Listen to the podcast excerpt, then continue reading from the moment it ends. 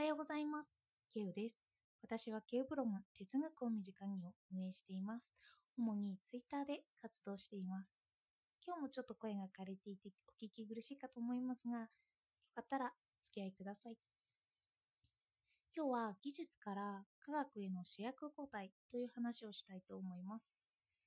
売れる商品というのは移り変わります。デビットはずっと売れ続ける商品はないって過去回で話しています。なぜかというと、蒸気機関の発明だったり、互換部品の発明と応用があったり、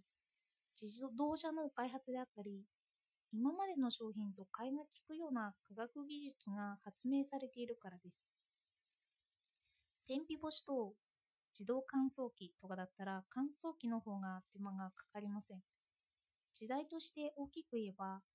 科学技術の応用に向かうということです。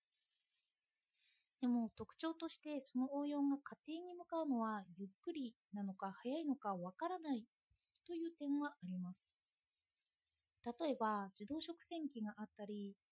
全自動乾燥機があったりしますけど家庭に浸透するまでは結構長い時間がかかります。もっと言えば天動説から地動説に移るまで何百年もかかったという通り何が移り変わるきっかけかがわからないということですです。これはだんだん山のように緩やかにみんなに浸透するということではなくていきなり浸透していきます。なのでパラダイムシフト価値観の変容が訪れるなんて言ったりします。山を登るようなものじゃなくて階段を一気に上がるとか飛び越えるとかそういうような変化です。そしてそのパラダイムシフトが起こるのは科学技術に基づいています。いきなり変わる要素がその中に含まれているからです。なので哲学も科学の発明の後に新しい発想が生まれたりします。逆の場合も実はあったりしますけどね。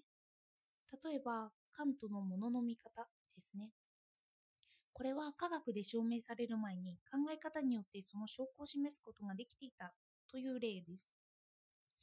今は人間が見る世界、動物が見る世界、A さんの見る世界、B さんの見る世界といったように、一人一人の世界が違う、見え方が違うということが常識になってますけど、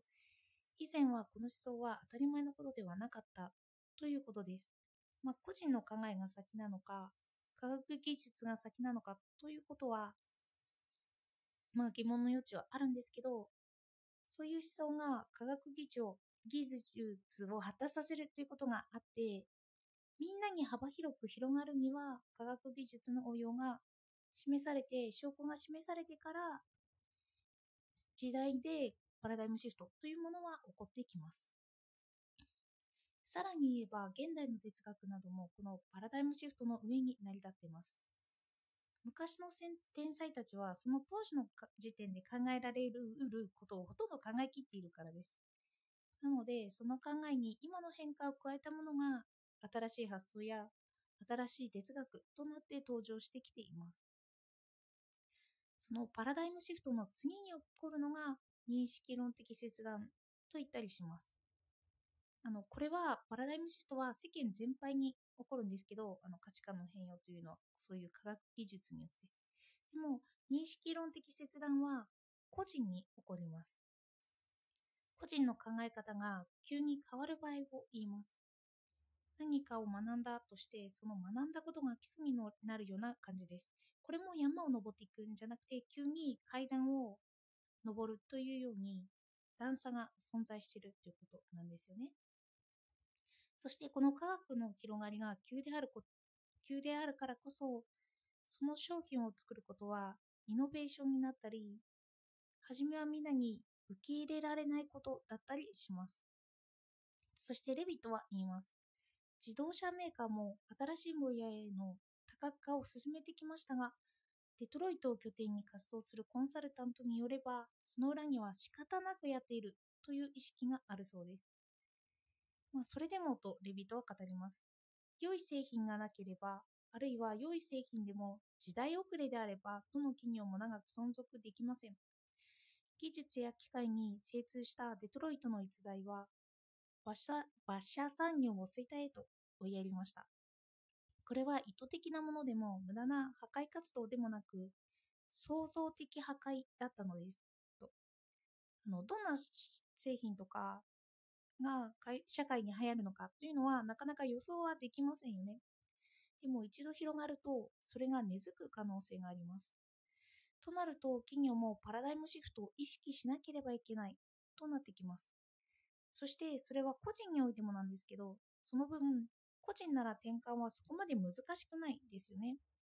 なのでレビットはさらに続けてこう言います。ただ私が伝えたいのは将来の成長と繁栄を目指すのであれば現在とは違う取り組みをするということよりも現在やっていることに加えて他のこともしなければならないということです。と言ってその変わるまでは結構長い期間がかかるかもしれないから今やっていることプラス他の目線も持っておいてねということを言ってます。ずっとこれさえやってればいいというものはなくていつでもその取り組む内容プラス他の取り組みも意識しなければいけないということのようです。ここまで書いてきてこれを個人に当てはめるとなれば意識するところは PDCA のずっと Do ばかりにとらわれるのではなくて全体としても戦略をところどころで持たなければいけないことなのかなと思いました。私たちは変わることを嫌うというのは強く意識します。どんなに自動食洗機や自動乾燥機が良いものだと分かってても値段で躊躇したりそこに導入するまでの手間によって躊躇したりするからです。日常生活でもそうかもしれないなと思いました。トラブルを起こすよりは、ここは黙ってやり過ごそうと思ったり、こういう考え方でパラダイムシフトがなかなか起こってこないという現実はあるんだろうなと思います。まあ、パラダイムシフトは時間によって勝手に起こったりしますけど、その後の認識論的切断は自分が起こすということなんですよね。ただ一度それが起こると今までの考え方に戻れなくなるということは起きます。パラダイムシフトは山を登る感じではなくて 段差を急に飛び越える感じです。飛び越えるので戻れなくなります。もし自動食洗機の便利さを知ったなら、わざわざ洗濯機を洗濯物を干す手間に戻ったりはしませんよね。なので考え方が一度変わってしまうと、その部分は昔の自分というわけにはいかないという現実があります。もし昔の目線を取り戻すとしても、その昔の目線プラス何かがあるということにもなっていきます。パラダイムシフトが起こると変わったと意識しますけど、普段やるような山登りのような段階を踏んでいると、実は変わっていたということに気がつきにくいのかもしれないなとも思いました。では今日はパラダイムシフトと認識論的切断と、あとはマーケティング論、そのようなことを絡めてラジオで話してみました。すいません、喉がちょっと枯れてきて聞き苦しいですよね。では今日もお聴きいただいてありがとうございました。